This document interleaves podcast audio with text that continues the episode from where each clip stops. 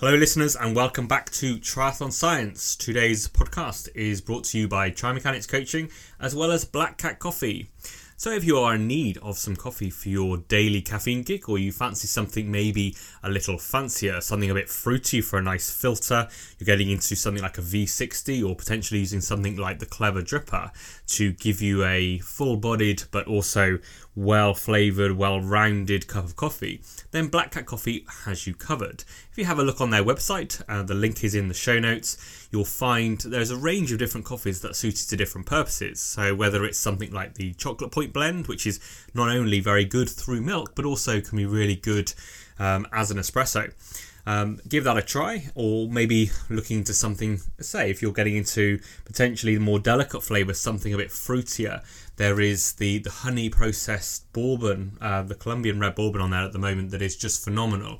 It's had a certain level by the honey process, it means it's had a, a certain level of fermentation, but it also tends to bring in some more sweetness. So if you put that through as, as something like a filter or a V60, or even as the espresso base to a milk drink, particularly if you're not using too much milk, so something like a, a short flat white, you'll get that really fruity but also slightly boozy kick that you can get through these coffees. It's well worth exploring the different elements that you can get from coffees. So if there's something that's relatively new to you, check it out on there. But you can also get the the methods to make them. So there's an often a misconception with coffee that you have to have a thousand pound espresso machine, a fantastic grinder, and all these other elements to make great coffee. Whereas actually some of the best coffee is actually filter, or what I found is that the slow uh, filtering of water down through the coffee that you get through something like a V60 provides a real clarity of flavour um, and can be a real kind of treat in the morning, particularly.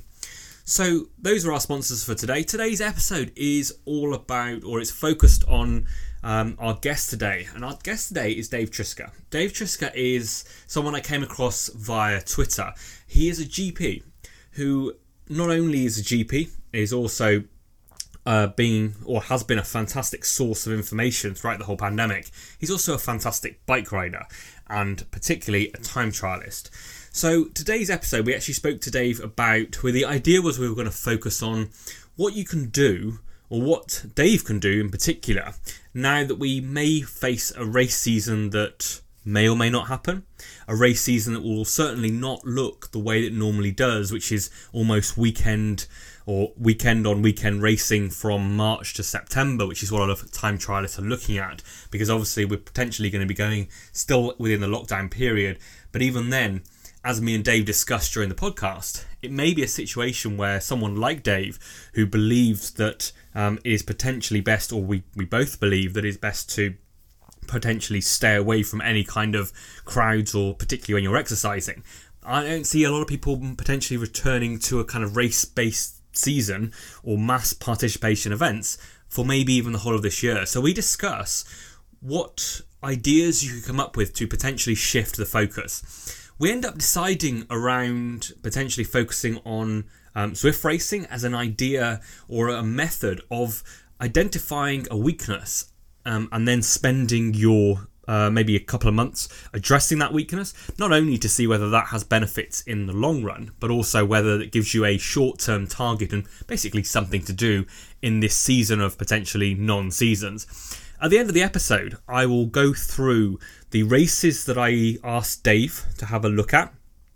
Um, and what we're going to do then is we're going to um, hopefully get Dave to do those races over the next month or so revisit the topic again in a month, um, having a look at to see how he performs in those races, trying to identify some of those limiters, and that'll again focus on how we can use things like Zwift racing just as an example. There are other racing platforms available, there are other methods, but using it as a way of um, trying to measure those, uh, particularly performance durations, such as 15 second sprinting effort, minute effort, five minute effort, potentially 20 minute effort to identify physiological weakness as something you might want to look at to potentially uh, work on in this kind of time period where we don't know whether we're going to be going into a season. So at the end of the episode, what I'll do is I'll summarize what we've kind of talked about, what we talked about during um, this interview.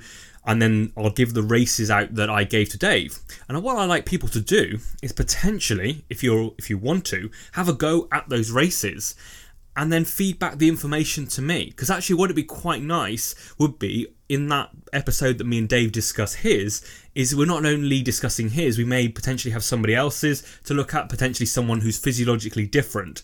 That's just potentially an idea, or you can just essentially kind of play along with these ideas as you're as we're doing these podcasts, as we're kind of uh, as you're listening to them to to think about these ideas for your own training. So we're to get into the interview now, and then as I say at the end, I'll cut back out again, and I will put up the races that I recommended to Dave that I told him uh, to do after we after he spoke on the call, um, and then we will go from there. Thank you very much for listening, and here is the interview.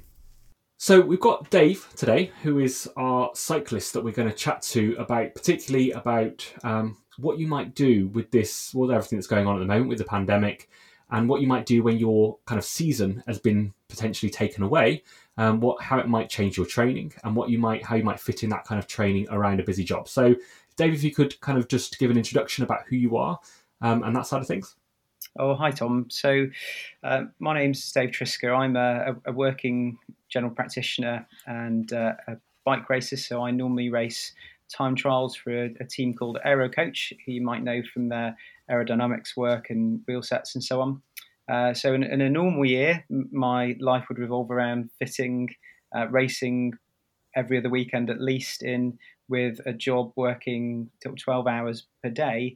Um, this year has been particularly challenging to say the least, not least because of the the extra pressures that a pandemic has brought to to my profession. Uh, I'm sure many people are in the same predicament, um, but also with the restrictions on a where you can go, how long you can train for, the times of day that you can train because of working patterns and childcare and so on.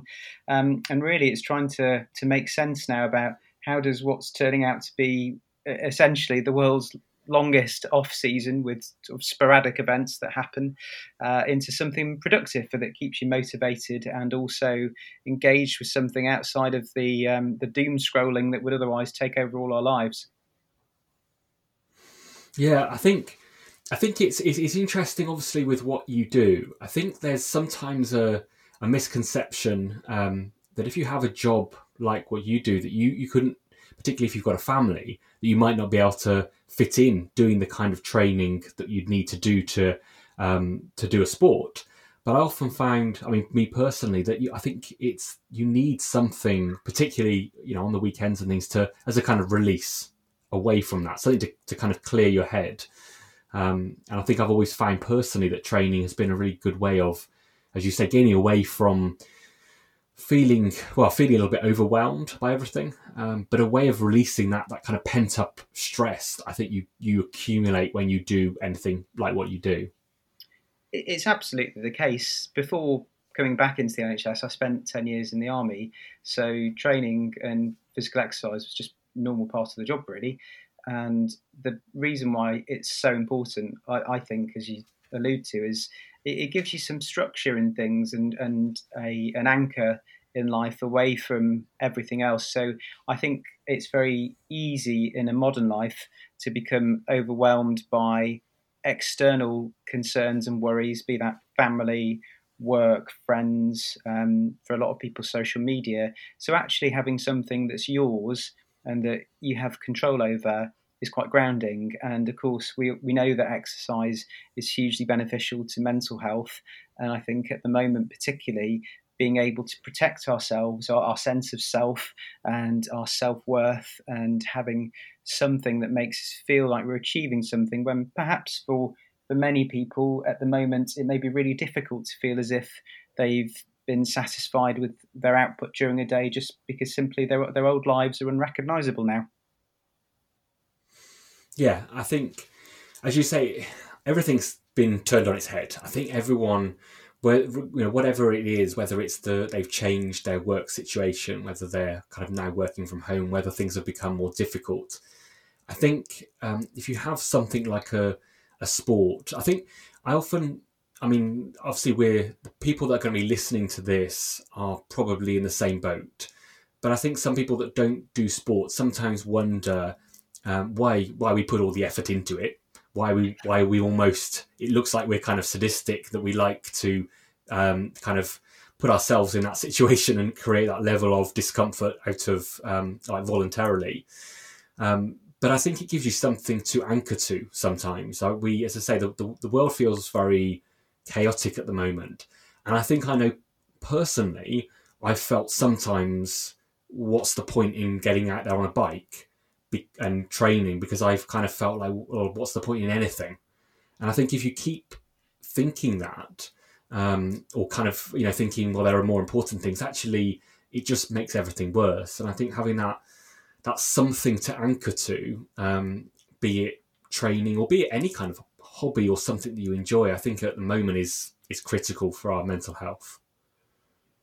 I'd have absolutely no disagreement with that at all, and and would absolutely stress that um, although it may look exceptionally unpleasant for people who aren't athletes, there is a, an inherent uh, lifting in mood and a sense of well-being that comes from nearly all sports. There are multiple studies, which I'm sure you're familiar with, that support this, um, and it, I think it's also important to stress that people don't have to be competitive athletes who are racing uh, at a moderate to high level to get those benefits. So this is some form of structure to exercise for anyone is beneficial.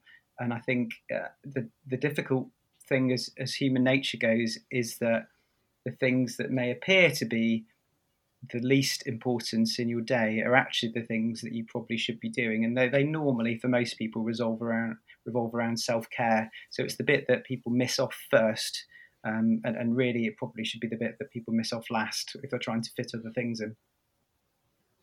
Yeah, and I think the other the other thing about this as well that we found with the I think the kind of pandemic or how people have reacted is that it, there's a risk that you could um, when it comes to exercise it's almost like you get um, a, a, double win in that often I find personally with exercises by doing exercise, I feel better about myself. Um, I eat better. Um, I don't feel the, the, need to kind of, um, well, like a lot of people, you know, you sit down maybe in an evening and you feel terrible. You, you know, a lot of people often they they gravitate towards the fridge or whatever, whatever's around. Um, and I think that's a normal behaviour because I think that's a, a, a thing that they can get a relatively instant gratification from and control. And I always find that the exercise or doing exercise and, and feeling like I'm I'm a kind of athlete in training keeps that at bay in a way that I know is is probably detrimental to me. Um, so therefore, I kind of win twice. And I find that when I, I don't do a sport or I don't do exercise and activity and feel good and healthy about myself, it it almost then promotes that. So it's I lose, as I say, I kind of almost go completely the other way, if that makes sense. Well, it makes complete sense from the field of psychology, we know that if human beings are bored and don't have purpose, um, they will seek something to fill that. And for most people, if there isn't direction, that's usually something destructive. So, you know, there's great evidence about people becoming addicted to all sorts of substances. Um, you know, addicted to to things that aren't healthy, not necessarily drugs, um, food, uh, social activities that perhaps aren't good for them. Uh, uh so the purpose, I think, of things like structured exercise is to fill it that gap in a productive way. Um, it appears to be a base human need to have something to feel like you're being useful and being productive and progressing. Um, and in the absence of some other things, it would make complete sense that, given all the benefits that you get from it, that some form of structured exercise, whatever that is, is something that probably should be the default for most people to fill that gap. Yeah, I, I agree. I think I think that's where having um, I mean obviously we we're talking from a perspective of um, we've both you know we both uh, have trained and done various sports and things for, for a significant period of time. So I guess for for us, um, you know, changes in situations, for instance, like um, having to then suddenly you know not be able to, to go out not be able to go to gyms and things is relatively easy because most of us if we're cyclists have a, a situation like a, a, turbo train or something that we can then shift our train to doing um, as I say something different. I think the the concern is people that maybe have have um, anchored their training or their their health or what they do to things like gyms and then that's suddenly been taken away.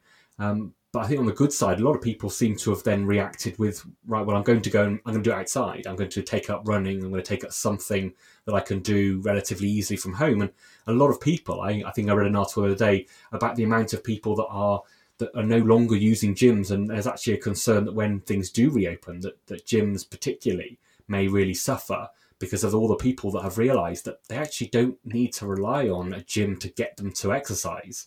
They actually have found an enjoyable way of doing it at home or or you know out and about and actually have far you know enjoyed being out and about and out you know the fresh air far more than than kind of um, running you know on a treadmill or doing something inside.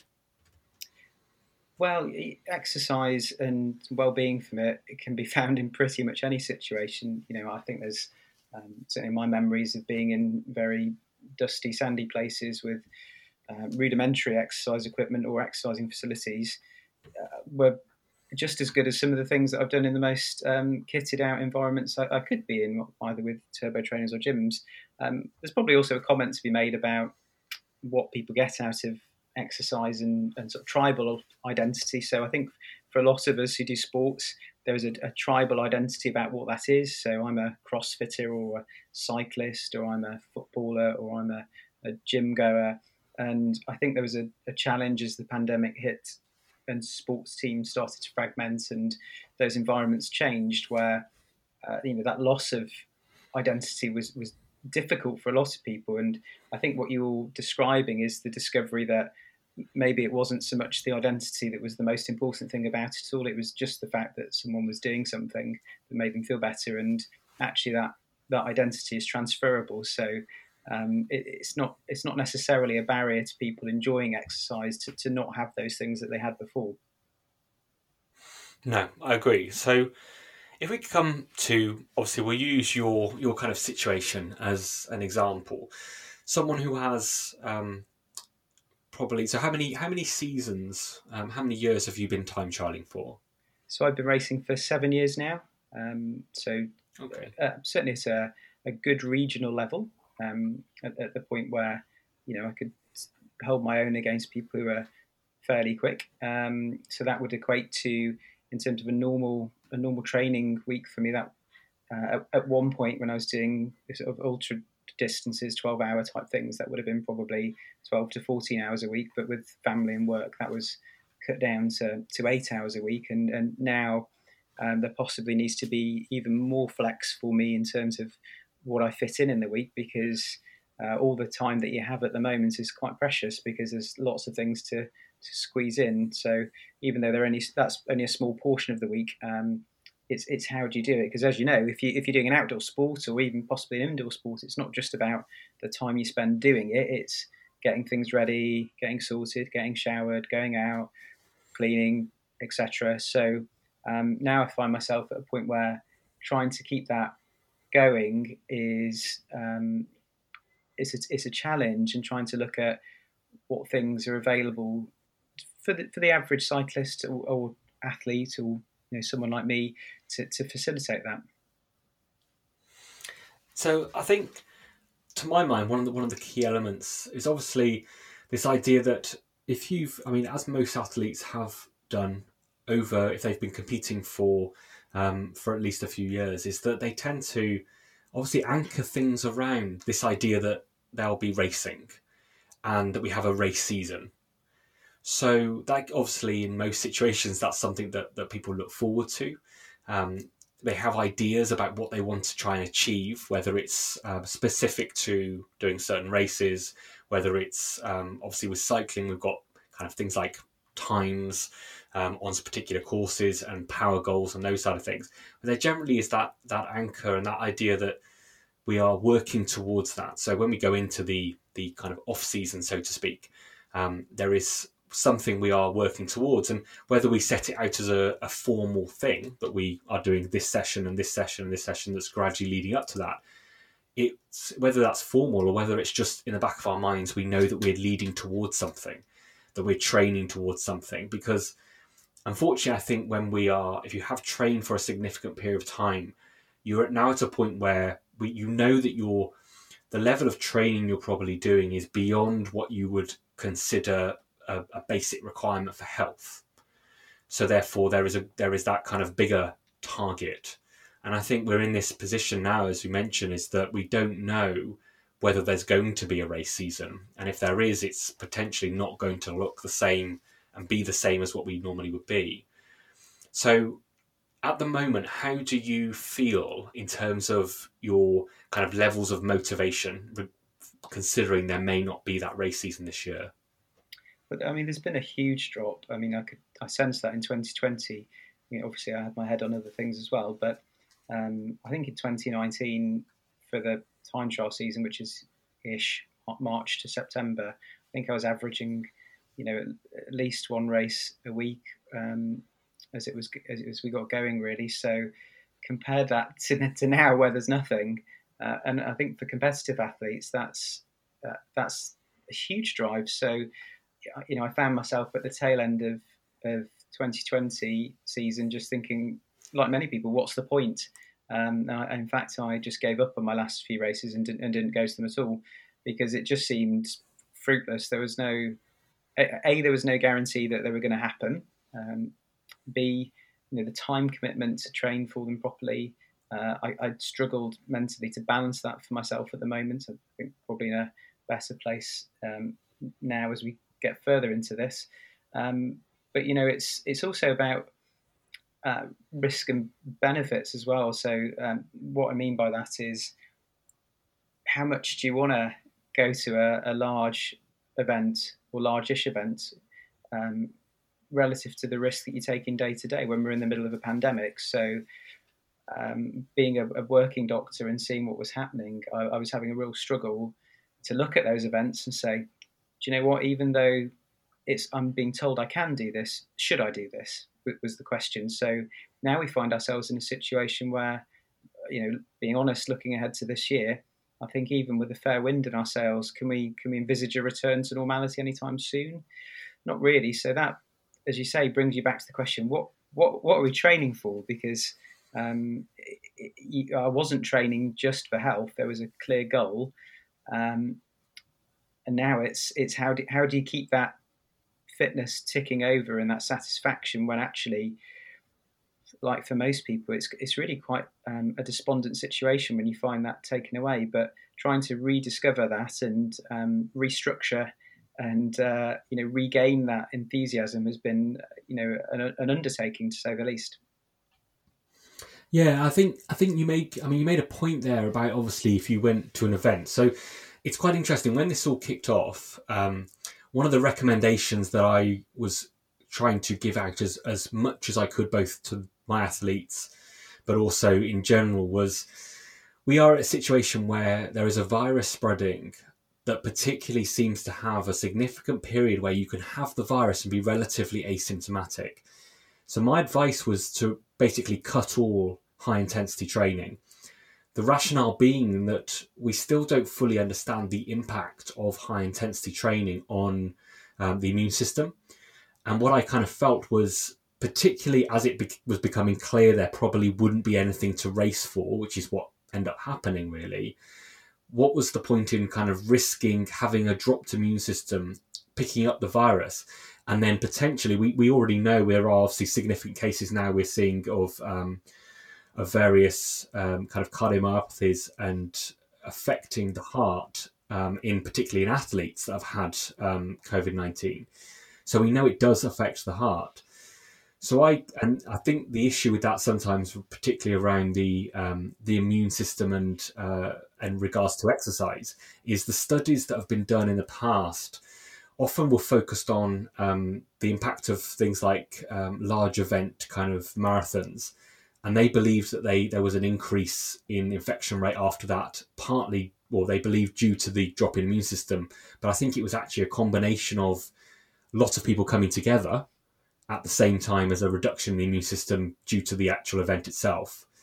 And I thought, so I think the idea of um, going to a mass event with a risk of picking this virus up is like a double lose. You know, you you could potentially pick up a virus that you wouldn't want anyway at the same time as having just done something or doing something that could significantly impact the immune system. So I think it was definitely something to potentially be avoided in in the well currently what we're the, the situation that we're at. But I think um, the way that I've thought about it is that in terms of the the kind of motivation, I think um, is is there needs to be some kind of uh, reframing of what your what the what the kind of goal is, whether it, and, and there's different options. So the way I think about it is that you've got options such as I know some people who are now shifting their mindset to having a a kind of two year preparation, should we say? So as you, as you mentioned, this kind of elongated, ridiculously elongated off season. The issue, I guess, for that for someone who's doing maybe time trials and shorter events is well, how much preparation off season you you need. I mean, you can definitely. There's always been an argument for something like an Ironman. You know, there was a, a coach called Gordo Byrne who was um, used to be quite famous in the kind of early Ironman years. And his his methodology generally with his athletes was on a they were on a two year plan to do an Ironman because he always felt that they if people tried to do it the preparation over a year they they rushed it they ended up not really enjoying it because of the pressure. They didn't build the kind of aerobic um, base and and kind of um, that that general ability that they needed to, and that actually elongating it over a period of two years meant they they got all that preparation, they could relax, um, and often if they were motivated continually and coached, they they did okay. I think sometimes there was a two years felt too long, um, and people lost motivation if they were left to their own devices. Um, I guess the other options is is whether there's a way of using things like um, like Zwift as a good example, or kind of online racing, to um, to kind of replicate some form of race season, um, some form of kind of goal, whether it's um, in terms of actual kind of events or performance, or whether it's using power or other metrics to to to have a goal. Um, so, have you had any thoughts about what you kind of think might work well for you? Um, yes, and uh, also apologies for sniffing during your. Uh, talking. I, I, thought I thought I'd hit mute and clearly realised that I didn't midway through. So apologies. um, so I, I think um, race replication is is a really helpful way of uh, giving you some of those mental goals that you you aim for. Um, one, I suppose, would argue that it potentially doesn't hit quite the same training targets uh, as your normal racing would do. I think um, if anyone's actually been in a Zwift race, uh, it, it, a lot of the things that you do in there don't really resemble what you would do in real life. Not not not really just the uh, lack of road. It's um, often a, a frenetic start and, and sort of sustained bursts and so on. But I, I think in terms of what, what I really wanted to do was to try and capture away from um, potentially a coached environment at the moment because it's you know it's a little bit difficult for um, for various reasons to say that coaching um, is something that I can sustain at the moment in terms of you know your input and output and how much you can uh, commit to it. Then a structured program which is um, guided towards potentially those events. So I think uh, I would be remiss to discount the importance of having um, any sort of goal for the year. But also, I think it's just critical that when we're not all just uh, turning pedals on, uh, talking about cycling specifically, turning pedals on a turbo trainer, sort of mindlessly bashing out uh, zone twos. I mean, I'm I'm not a qualified coach, um, and reading books about it is going to get me so far. But I think having, for most people, having something to hold yourself to account to. So, in essence, as you say, sort of replicating a, a, a bit of a season with some goals to aim for or, or events to train for, but also having a, a bit more structure. So, I think a lot of people would find their structure in riding with clubs or riding with others. So, you know, not everyone who's listening to this will have a, a really formalized, structured plan that they would follow normally. But of course, with the absolute demolition of, of all those sorts of activities, um, I think it's probably sensible for, and for me included, to have something that holds you to account a little bit. It's it's like you said a little while ago that you know having having a motivation to actually throw your leg on a bike or go out running because there's something to aim for or some at least some plan to it is is really important. And if you don't have that, you're just not likely to succeed. Um, I, I, don't think it's it's a major difference. I mean, a, a, good analogy for most people was would be you know the difference between uh, learning for an exam and just learning for for the fun of it. Um, now, learning for the fun of it is going to be more enjoyable, I would imagine. Uh, but can we honestly say that most people would be as committed to it as if they had, you know, a, a formal examination in a subject at the end of a, a, time period. So I think there's got to be a mixture of some enjoyments, but also something to to actually hold you to account for your actions as well. Yeah, I, I agree. I think it's interesting you actually say that because um, that used to be something I used to tell um, clients that used to I used to see on the running side of things, particularly with the exercises that I would give them. I would often we'd set up a um, a relatively short turnaround of a, a follow up session with this, idea, and I'd explain to them, and I'd use that analogy of that if I gave you a, a textbook and said, right, you need to learn some, you know, this basically, and uh, at some point in the future you're going to be tested, right? Go away and learn it. They'd probably go home, put it one side, do something else, and may may turn up, you know, open it up at some point. If you give them an actual timeline of you've got to come back in two weeks and you've got to prove that you've done this, and I will know, they completely change how they approach it. As you say, they they will do it diligently because partly because they want to pass the exam and they kind of want to feel that they want um, not only to pass that exam but in most cases they're coming back to see me and they kind of want to Im- not impress is probably the wrong word but they want to sh- kind of show me that they can do it and so i think having that accountability um, is really important which is obviously what normally the, the kind of race season is around you know i i can speak some of this um, personally um, for me in that I've always struggled. I've always seemed to be a better trainer than I was a racer. I think that's partly because I chose a sport where, which is ridiculous in a way, because I'm a terrible, terrible swimmer. So I chose a sport doing triathlon where it takes me having to get through this horrible getting in freezing water and swimming and feeling dreadful to get to the bits I can actually do. And by the time I get to those bits I can actually do, I generally feel so dreadful I can't do them properly anyway. Um, but I generally found as well on the cycling front that there was no real event for me because I I have a terrible aero position based on I, I, I remember going to see I spent a day with Dan Bigham um, when we were doing a bit of shoe design stuff. And so he we I just spent the day one uh, rolling around Derby Velodrome and he, he was having a look at my um, my figures. And he was just he just looked at me and he said because I've got these ridiculously long legs and he's just you, you he said you're you're fighting a massively losing battle because your legs are ridiculous um, and I'd always kind of blamed it on that but I, it was nice to have somebody that knows what they're talking about to to kind of confirm that. Um, but as a result I've always been better at training particularly power wise indoors on a turbo when I can sit up um, and put out long hard particularly tempo threshold efforts but always found it difficult to, to translate that outside. Um, and it was, I've gone through years or I've gone through time when I've, I've lost motivation because I'm not having something to anchor or to kind of prove that effort, prove that training.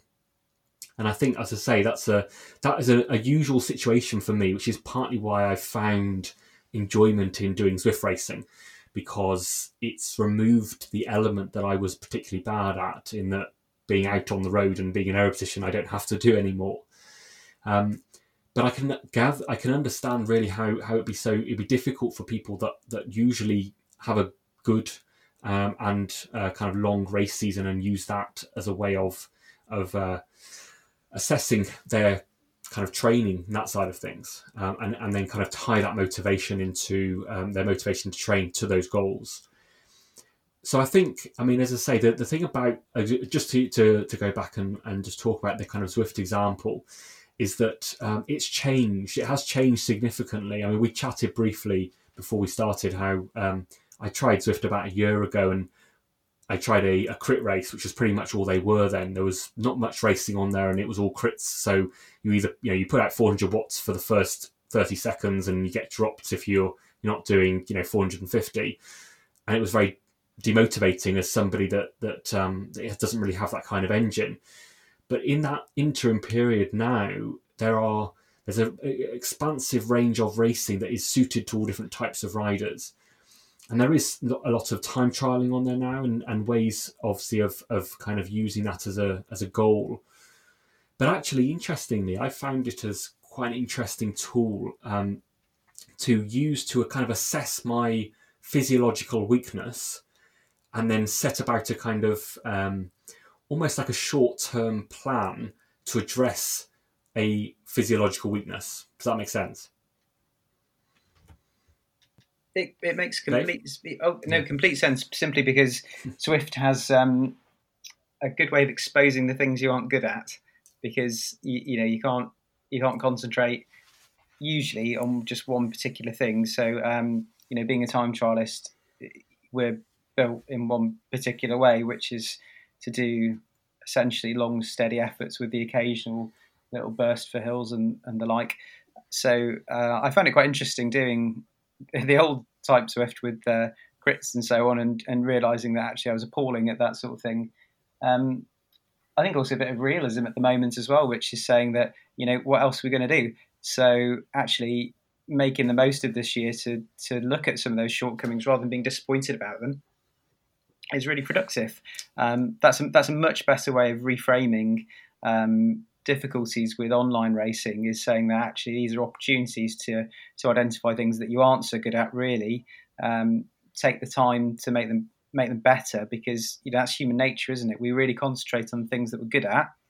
Um, you know so it's all very well and good me sitting banging out lots of sweet spot intervals which I can you know do till the cows come home but it's not such a bad thing to have to sort of dip into to zone six on Zwift races because actually that's that's still really important as well. And of course, the, the, the base for all of this is actually enjoying what you're doing and having some motivating training. So I, th- I think mental reframing of what that is is uh, particularly for athletes who are transitioning into um, away from uh, sorry I should say from real life quote unquote competitive sports to uh, virtual sports then that's a really important distinction to make is they are not like for like and the goals are not like for like either but they can be uh, motivating and rewarding. Um, I think just on a on a slightly separate note, uh, just picking up on something you, you said earlier, um, there is a small caveat to that, which is a lot of those things in terms of training will be quite challenging, and I think I would agree it's really very important to ensure that, particularly when you know you physiology is stress from other things.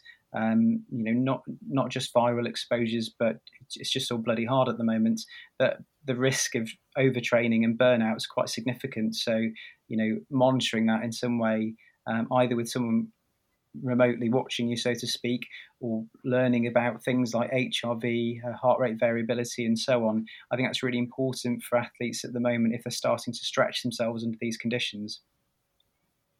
Yeah, I, I agree. I think this is actually um, when, it, when, you mentioned about that in terms of um, regard to obviously those different kind of metrics that you can use. I find it quite interesting. Um, with so if you are like to say to use kind of Zwift as that that example, um, you can actually on the if you join if you if you join Zwift and then you join Zwift Power, which is a um, for people that don't use Zwift and don't use the racing side of things, it's the it's it was community set up and it's now been unfortunately acquired or, or, or, taken over to Zwift, and they've done a they've already done a really very bad job of monitor of keeping it up, um, which is quite frustrating because it was originally run by people in the community and, and did an excellent job, and it brings together all the racing. So it's where all the racing lives. But what it also does is it has a record of your racing, and it has a record of your various efforts throughout the race. Um, which is not only a fantastic way of seeing your different efforts for maybe um, anything from 20 minutes, five minutes, uh, one minute, 15 seconds, um, to see your, your, how your physiological kind of changes when maybe, I mean, in my situation, my initial situation with some of those races was I was losing the race on the, and I was being dropped at the point of my five minute power and often the one minute power at the top of the kind of climb um, in some of the shorter hills not being enough to hold on with some of the other guys. So I was losing the wheels at that point. So that became something I could work on. But the other interesting thing you mentioned about that is that you can see your um, your essentially your heart rate power ratio, and that's something that I've actually often used um, over the years as a rough monitor because I found when you put enough data together, you can start to see. So, for instance, if you do a race, if you do these races over and over again, I tend to find that when I'm relatively fresh, my ratio is about 2.3. When I'm really fresh, and I often do very well in races, it, the ratio can go up to 2.4. When I'm feeling or my body is telling me that it's not really functioning, it tends to drop to about 2.1, quite a sudden drop. So I can use that, I, I've used that as a monitoring tool to keep myself in check, to explain sometimes when performance hasn't been as good, and give I know me able to see that as a visual of when I need to rest. And I've also found that, and this is one one kind of plus for for things like the sweet spot, uh, sorry, the polarized type training model over the kind of threshold sweet spot model is I've often found for me personally and for people that I've coached that the polarized model, the high intensity efforts, can be often quite self limiting in that if you're feeling relatively beaten up, if your if your body is telling you that it might need a bit of a rest, then often those particularly longer VO2 max type intervals tend to be quite hard to do, and you should you should see relatively quickly in a session that you're not going to be able to complete them and, and use that as a marker to stop. Whereas I've often found in the past that actually tempo and sweet spot work is often still you're still capable of doing it even when you are already a little bit burnt out. And then it becomes this situation where it might be too late, and that you then kind of go into that, as I say, extended potentially beyond overreaching in towards overtraining. And I think this is where part of the argument for polarized training over threshold comes from. I think threshold work and sweet spot work can be extremely productive and beneficial, particularly in athletes that are concentrating on things like time trialing or triathlon, where it's obviously um, race performance is dictated to by that steady state effort. But it takes a bit more monitoring Whereas, I say, I find that the polarized model, partly being simple from a perspective of either go very easy or very hard, the very hard bit tends to be a little bit more self limiting when the body's not really up to it. Often you can complete the shorter intervals, and we kind of know roughly there seems to be a reason why you still can get your um, kind of you can develop the you can still complete the kind of neuro your kind of neuromuscular type short um, maybe 10, 20 second intervals, but it becomes very difficult when you're fatigued to complete those three, four, five minute efforts. So you tend to have to either reduce the intensity or potentially stop the session. So that's where that kind of benefit of switching to a slightly more polarized regime can often help. Um, the caveat that obviously at the moment is that doesn't consider what we said before, and that I was if, if I had been exposed to a virus like this and I didn't know whether I, you know, if I was still asymptomatic and I had it, I think one of the worst things I could potentially do would be sustaining a high heart rate in something like a VO2 max interval. But unfortunately, as we know, is that that's a risk that we are having to balance because we we just don't know unless we always are kind of assessing. But because we can potentially pick this up from anywhere, supermarket, anything. I think if we if we start thinking, well, I can't do any intense training at all because I may have picked it up, then I think we'll end up doing doing none. I think for most people. Yeah, it, it is always a risk uh, balance, but you know we also have readily available tools that if people start to think about this, and I, it's not, I don't think it's that people don't understand how to monitor. I think the the difference is that perhaps they just don't think about it. Um, you know, the number of people who must wear a heart rate monitor for everything that they do. I don't know if they do go away and examine what their heart rate was at various different levels during their training. Probably not that many, I imagine, um, in the grand scheme of things, unless they have a sort of coach leaning in. So it, it is at the fingertips of most people. And I think also this is um, this is just a general thought about keep maintaining your own health in these sorts of circumstances and times is that you know I've, I've for example had an interesting week this week. So I had my um, Pfizer vaccine last Sunday um, and despite actually feeling I, was, I, felt pretty fine. I haven't really had any sort of physical side effects bar a bit of fatigue. Um, what, watching my heart rate do all sorts of funky things this week was a good um, reminder that I, I, probably should back off the training. So, as you say, um, if I'd have been in that polarized training model this week and gone ahead with it um, as, as intended, I probably would have been in a bit of a, a state today, and that was an early warning to, to not do that. As, apart from, of course, just the sensations that you'd have while you're training. Um, so there's, there's, there's ways around some of the restrictions that we, we face, and I guess the balance about um, training is is such that we know full well that if people are unfit and because we, obviously we're making the assumption that most people are, are going to be listening to this trained athletes, but not everyone will be. If people are unfit, um, you know they're going to be more vulnerable to um, viral complications at the moment. So actually, anything that you are doing and is going to be beneficial. But that's where some of the risks about accidental overstretch and overtraining are going to come in, and potentially even for trained athletes who are just a bit bored really and, and view um, just going back to our Zwift races, a bit of a thrash fest several times a week is quite tempting. So you know that's the the old uh, adage for Zwift, isn't it? So you, set out on what you think is going to be a nice sort of ride around the hills, and it ends up being an absolute balls to the wall blast trying to get past all the people that you've encountered on the ride. So there, there has to be caution about all of this because um, you know, physiologically, we aren't just our legs and lungs and hearts. Actually, the, the, central nervous system, the parasympathetic nervous system, the sympathetic nervous system is, is, plumbed into everything. So, if we've had a difficult week, we've had um, difficulties at work, you know, there's been stress, there's been lack of sleep, fatigue. Um, it, it's very, very easy to get into that state, as I'm, I'm sure you know. Yeah, I think I think that is the the probably the big downside um, to the Zwift racing in that um, it's perpetual. I think this is something you understand. So when I, I, kind of got into it a little bit, one of the things I, I, I remember being uh, in a situation where um, there was a race I really liked to do, and it was um, it was about eight thirty on a Wednesday morning, and I tend to drop my son off at nursery. And I remember one time being it was a massive stress because we everything he he'd gotten up late. We are trying to get into it, and I this huge stress to get him to nursery, get back home, get on the turbo, get into this race. And then it kind of dawns on me, I mean, a few weeks later, how this race happened every Wednesday. Pretty much the same people showed up. Everything always happens, and every week it's the same. And you start to realize that actually it's all it's not like say a, like a race season where you've got those targeted races that aren't as often. This is happening all the time and it kind of goes both ways. It drags you into this. Um, you know, there are people that are racing on Zwift almost every day, and potentially at the wrong time of year as much as anything else. So at the end of the day, I, I, something I am quite interested in is the kind of circadian biology and and how the how humans we potentially are.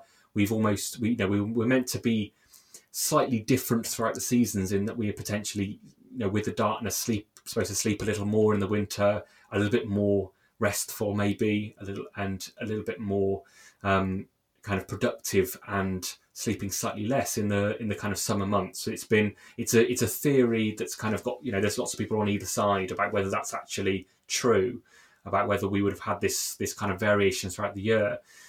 But I kind of feel like you know hammering yourself particularly long into the potentially evenings. I know I, I was racing for a team for a little bit, and it didn't really work for me because I, I tend to like racing in the morning because I race in the uh, you know relatively early-ish in the day.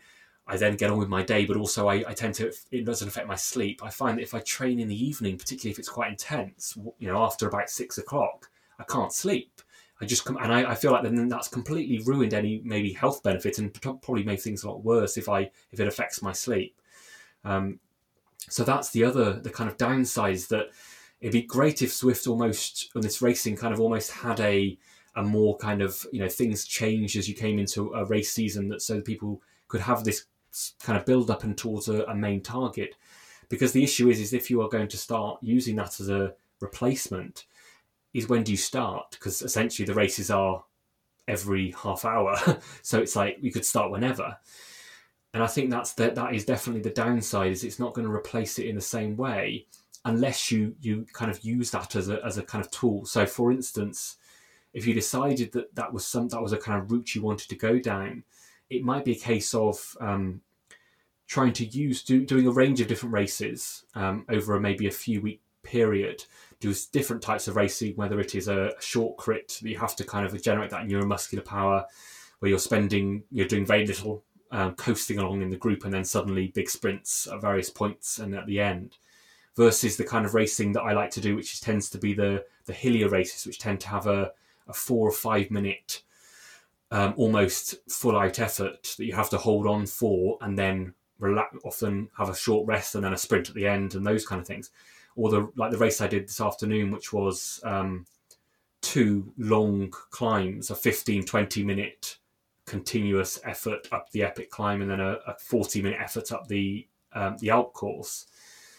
Using that as a, as a way of um, viewing it as either training or using it away as a, as a, identifying a weakness in your physiological makeup. So for me personally, it was a I had a much higher 20 minute power um, and sustained effort and a 60 minute power than my relative five minute one, as a good example, because I've designed it that way. In that my you know I've I've trained that way because that's what I want to compete in. But as I'm not going to be competing in time trialing or triathlon, maybe it's an opportunity to experiment with whether changing my shifting my complete training focus to trying to solely increase the five minute power or my kind of VO2 max type effort, whether that then sets me up or a diff, kind of on a different platform to then after this is all you know maybe after the summer and potentially thinking about you know the next year in 2022 to move back into kind of sweet spot threshold and that side of things and whether i then will be on a, a higher level as a result of kind of breaking through a plateau that might have existed because I never did the higher intensity and shorter training for a, for a significant duration, if that makes sense. Well, I think that's one of the best ways that people could use this time at the moment, which is it is an opportunity to to polish up the bits that you wouldn't normally polish up because I think for most people, um, like I say, VO2 max for an endurance athlete's a really good one. So you know, it's something that most people would see a bit in a training program, but you're clearly not going to spend a, a large portion of time when you're actually aiming towards r- races um, in your, your pre-season build-up doing that. So, but actually, given the year's pretty much going to be a write-off for, for most people, there's no reason not to. And of course, that's going to be beneficial for your overall health doing training full stop. But actually, as we, we move back into normality, there's been a great opportunity to to um, become a better all round racer or athlete. Um, it, it's it's not such a bad thing, provided people view this in the right way. Like like most things in life, it's about framing things in different ways. And um, you know, now now I'm over the crushing disappointment of the race seasons being obliterated. There are other things that can be achieved with it, um, and I think, like you said about things like Zwift, there are a a tool within the tool set, not the whole thing. So it'd be very, very easy, as you said about some people, to just get completely lost in in racing on there. And I guess if that's your thing and that's what you want to do, that's fine. But if people are actually aiming to return to other things at the end of all of this, um, just having race after race after race with no other structure or no other plan is probably going to be detrimental to their training overall. Well, not probably, it is going to be detrimental to their overall training and return to, to normal racing once we once we see the world um, awake from its enforced slumber. Yeah. So, for you personally, Dave, is that something like kind of having this like this idea of doing this kind of short term plan of, of finding a weakness and addressing it? Is that something you might be interested in having go at?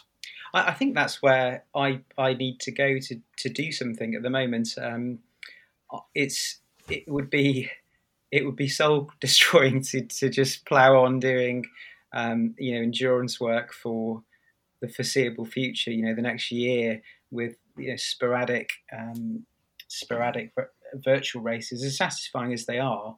Um, I think me, like many other athletes, needs a clear goal of development. I think development's really important for most of us. I mean, um, you know, even if you're so whatever type of racing you do, there's always development. So even if it's you know you're dead last one year and you want to be second from last the next year, it's a development, an improvement. And I think self improvement within sports um, and exercise is is a really big thing. The, the, great thing about it, of course, for all of us, is it's all relative. So it doesn't particularly matter if I'm an Olympic standard athlete now. I'm not, by the way, but um, or I'm an absolute beginner. So that that development is something um, that keeps you going forward, isn't it? It's a bit like you know the, the reward you get from Candy Crush or similar. So there is a there is a dopamine reward from improvement, isn't there? But Yes. that's partly why I say about the dangers to a degree of things like Zwift. Again, fine if it's your thing and that's all you want to do is is just race on there. Um, if you've actually got other goals, you could get lost in the reward of the races and actually completely um, lose track of what goals you may have in the real world. Yes, definitely. So, so I'm gonna I'm gonna um, set you a bit of a goal of something to do. So, Okay. what I would like you to do is over the next well, it can do it in in kind of the time frame that that suits you best. But let's say over the next month, um, I'd like you to have a go at some Zwift racing. Um, a range of different races. I'll send you kind of what I or kind of rough races and things I, I kind of want you to have a go at, or the different types of racing. So luckily, it's it's kind of courses and things that are on all the time. Um, so it's a, sec- a selection of races that would go from something like a crit that would test that sprint and that neuromuscular power to something like the um, there's a the volcano um, kind of com races that tend to have a volcano uh, climb is uh, normally about six six ish minutes um, or the, the London course that has the kind of box hill, I think it is, that's about five and a half to six minutes. Um, that will really test your ability to hold a kind of high VO2 max power. Um, and then there's a few other races, as I say, like the, the ones that go up up the epic climb, which is about 15 minutes, that kind of test that threshold effort, or the ones that go up Alpe d'Huez, that's about 40 minutes um, for someone like you, I think.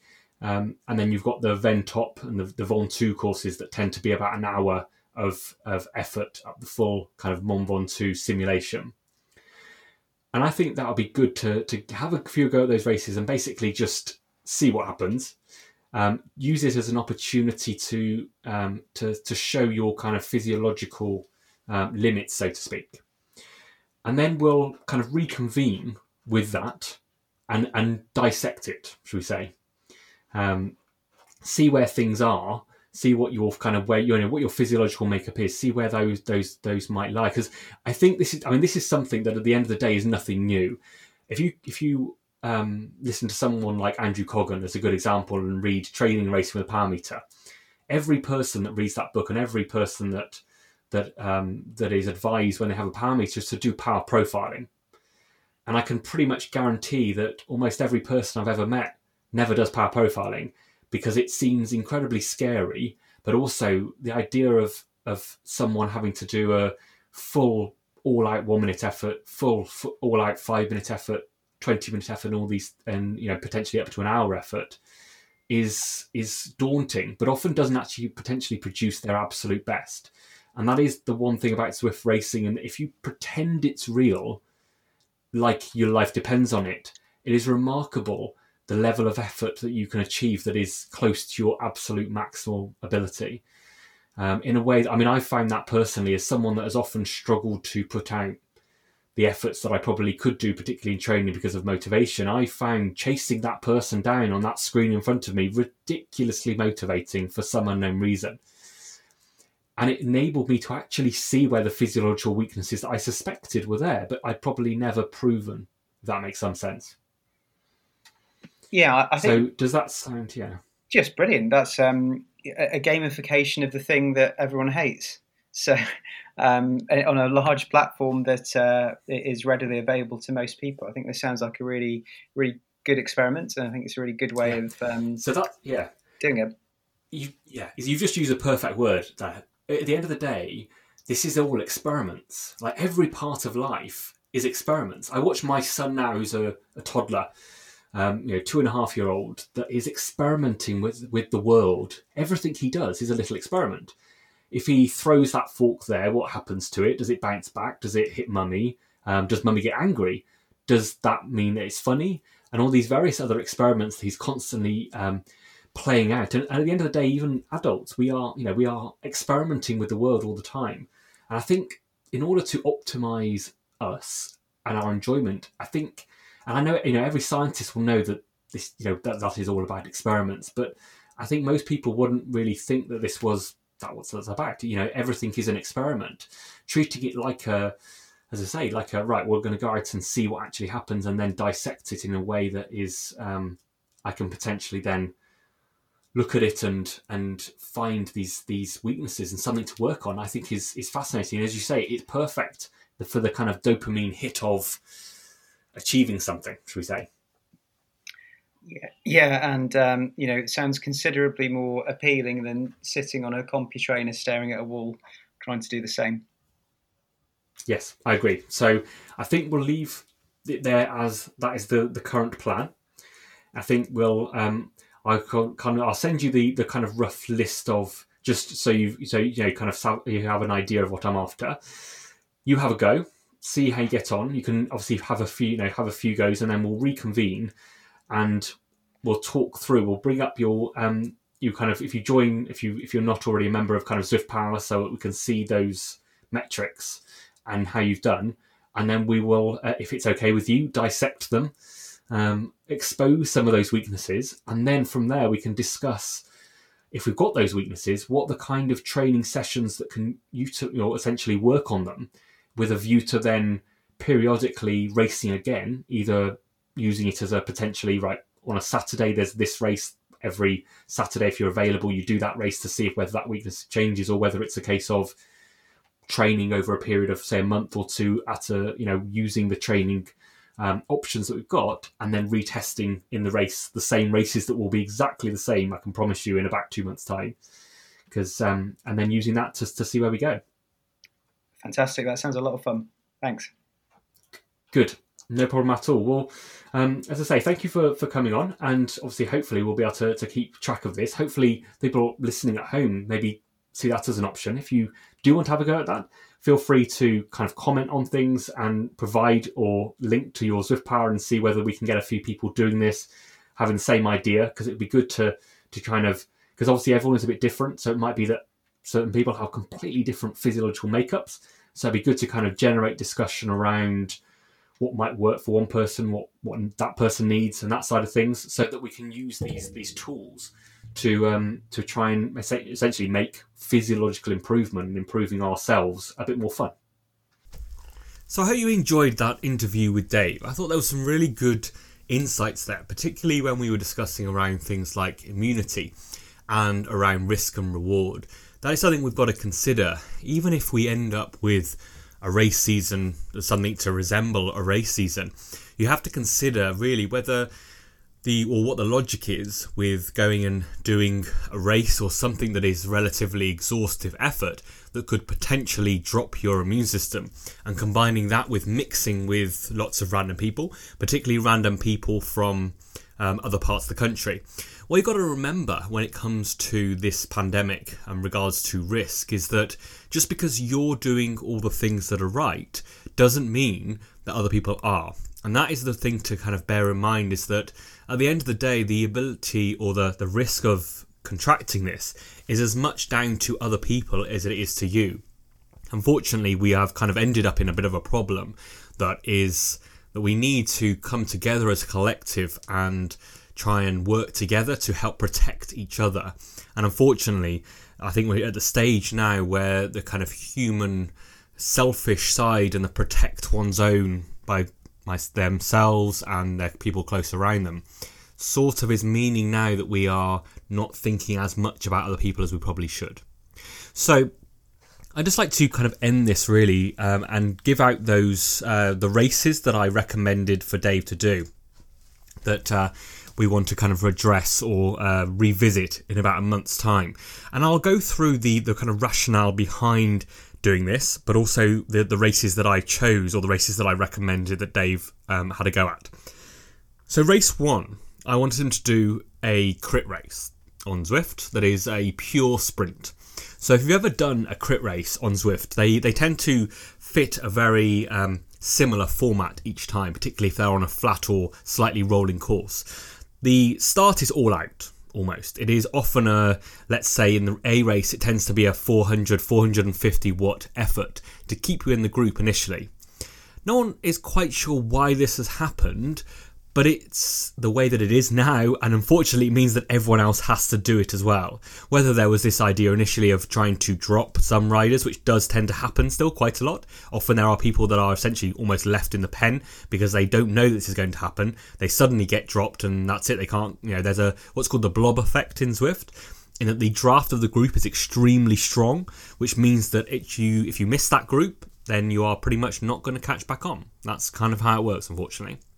So I want Dave to have a go at this um, a pure sprint race, which will essentially be for someone like him. It'll be ticking away in the group at about maybe 250 watts for the length of the race. That might be 20 minutes to half an hour long, and then a full-on sprint at the end, which may go anything between a kind of minute effort down to really focusing on the kind of 15 seconds to 5 seconds neuromuscular uh, kind of full on out of the saddle as much power as you can generate for that relatively short period of time.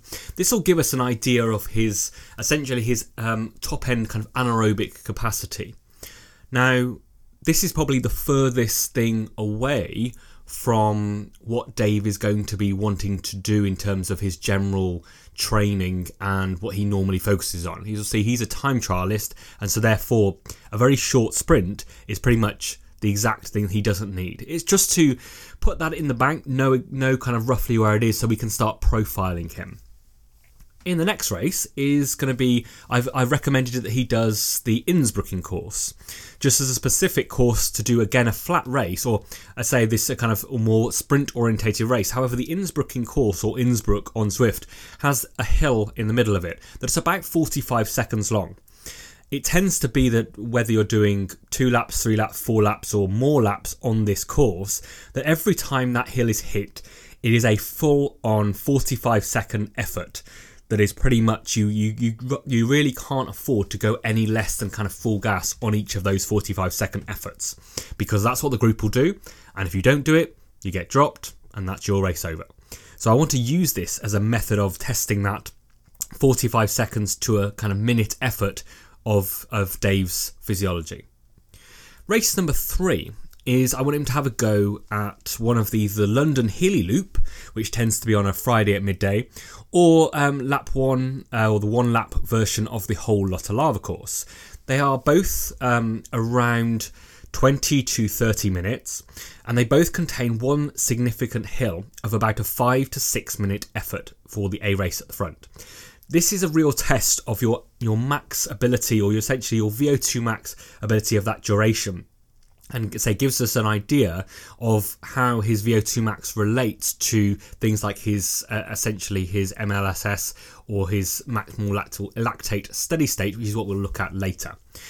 Race number four that I wanted him to go at was essentially a two six minute VO2 effort. So either the Whole Lotta Lava course when it's done as a two lap, or potentially rarely some of the London course or the London course is sometimes done twice. So that is far more infrequent. So I've recommended that he has a go at the, the Whole Lotta Lava two lap course that tends to happen on a Tuesday morning, is a good example. That will give us an idea of his VO2 max repeatability the problem with that course um, or that race is that you have to really, if you're going to test this, you have to sit at the front because what you'll find is that the first lap tends to be just below that that effort. So for me, for instance, on the last time I did this, I think we did about three, or I did about 380 to 390 watts for the first lap and about 420 for the second lap. So you can see obviously it's not too full out, full kind of all out efforts but it is a good demonstration of your ability to do those kind of efforts and then you have a maybe 10 minute eh, at the most maybe 5 to 10 minutes of break in between the two and then you have another go so number 5 the last race I've recommended that he has a go at something like the Alp race, which is often on the weekends, the kind of com races or the Road to Sky. This is a fantastic FTP test. For most people, it'll, end, it'll last anywhere between 40 minutes and an hour and it is literally at your kind of maximal lactate steady state. You have to uh, ramp to that exact kind of wattage relatively early because that's what the group or the people around you will do, and you have to hold that for, say, about 40 to 50 minutes. So if you want a VO2 max test, then the Alp is a perfect way of doing that. And these Alp races on the weekend are a great way of having a go at that. So those are the, the set of tests. Now, why have I asked Dave to have a go at this? There is two reasons. Obviously, then one of the main reasons was to give Dave something to do because he's obviously in a situation where motivation is potentially lacking a little bit because of the situation that's well, everything that's going on at the moment. So it gives us an idea of well, let's pick out something that you're maybe not as good at, um, train it, and see whether we can improve it. The other more um, subtle kind of side of this is whether and this is an idea of of uh, that a few people have proposed, and it's coming through th- something called WKO, which is the uh, power kind of software that is um, connected to things like Training Peaks. Is whether this idea of that you have gaps in your physiological makeup, and that your best performance overall, or your best ability to put yourself together as as a complete athlete, but also to do the best in almost all sports that are aerobic, is to fill in those gaps. So, for instance, anywhere between, let's say, five minutes and a few hours, you want to have a power duration that is resembling the kind of critical power curve and that you're not dropping in particular places. It's not that you suddenly drop off, um, the curve drops off dramatically, or, or conversely, if you're someone like me, I'm a good example of someone I describe as a more diesel engine. My 60 minute power, my two hour power is almost out of proportionally high compared to say my five minute power. This has meant that I've actually gone through this this or I'm going through this at the moment. I'm trying to work on things like my five minute effort, my watt prime, my VO2 max, partly to see whether I can become the more complete athlete, but also to see whether those elements are a way of um, completing this makeup of power duration that essentially raises everything up. So if you've heard the, the, the saying that a rising tide um, raises all ships, this is the, the, the general idea in that if we have these holes, those holes will expose us at some point. We won't know about it necessarily. We won't know that this is going on. But if they become limiters within our physiology, within our training, that the, the training may not. So, for instance, a VO2 max is a great example. If you're doing a long distance event, you're not going to be actually anywhere near VO2 max. But if your VO2 max is is higher, your oxygen carrying capacity, your ability to to carry the oxygen to the cells and aerobically respire, and the maximal ability of doing that is higher, does that improve your ability at lower intensities or lower fractions of that? That is the question, and it is not certain by any stretch. So that's kind of what we're doing now. We're going to try and test that with this. We want to use this as an idea of saying, right, well, Dave, you have, you're a time trialist. You focused on 10, 20, you know, you heard him mention in the interview how sweet spot, threshold, these kind of things that often time trialists will always gravitate towards because they provide the race type stimulus that they believe improves the actual race uh, result but maybe there's something missing. Maybe if Dave increases his VO2 max, his short duration efforts, that will not only have an effect in terms of deep down into the cell, into that physiology, but it also may raise his ability to hold um, his MLSS for um, longer, which may be beneficial both for obviously longer races, but also in terms of training, and actually may raise the power output that he can hold that maximal lactate steady state, which will increase his power duration for the races that he's doing from 10 mile time trials of 20 minutes up to 50 minutes to an hour for a 25 mile time trial, or even something even a little longer that he mentioned. So that's the, the rationale behind this. So have a go have a look at some of those races. They give you an idea of what you can expect. There are other races. This was just a set of options that I went through, and there are other platforms.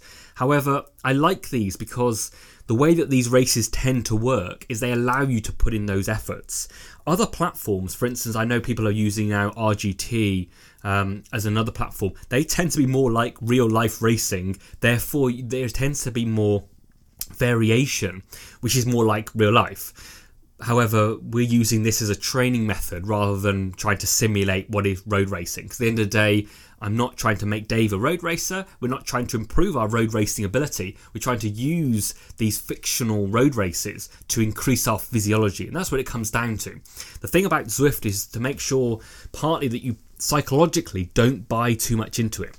You buy in enough to exact the training benefits from it, but you don't buy into it too much. Partly because it's it's rife with cheating, both weight cheating and power meter irregularities, but also it can become a little bit of a black hole that you get sucked into. If you start doing well, people start questioning you. It can sometimes feel there's pressure, but also there's the side of you end up racing too often. You end up potentially doing too much in, in a very short space of time, and that actually could really undo what you what you want to do in terms of your season.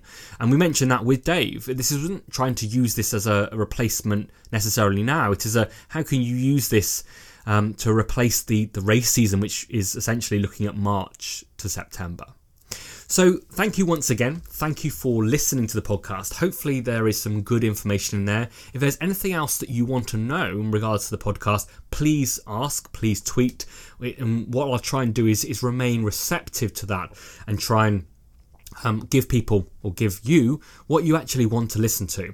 Also, if you have an interesting story, if you have something, if you have a problem, if you have a real something you are trying to work out for yourself, what you're trying to do, work out yourself, and have something that's, that'll be interesting and worth discussing on the show, much like we've discussed with Matt with regards to running, much like we're now discussing with Dave, then uh, send me a, a, a tweet or something and hopefully we'll be able to get you on the show to discuss that problem and see whether we can help, but also whether that then may help other people that listen.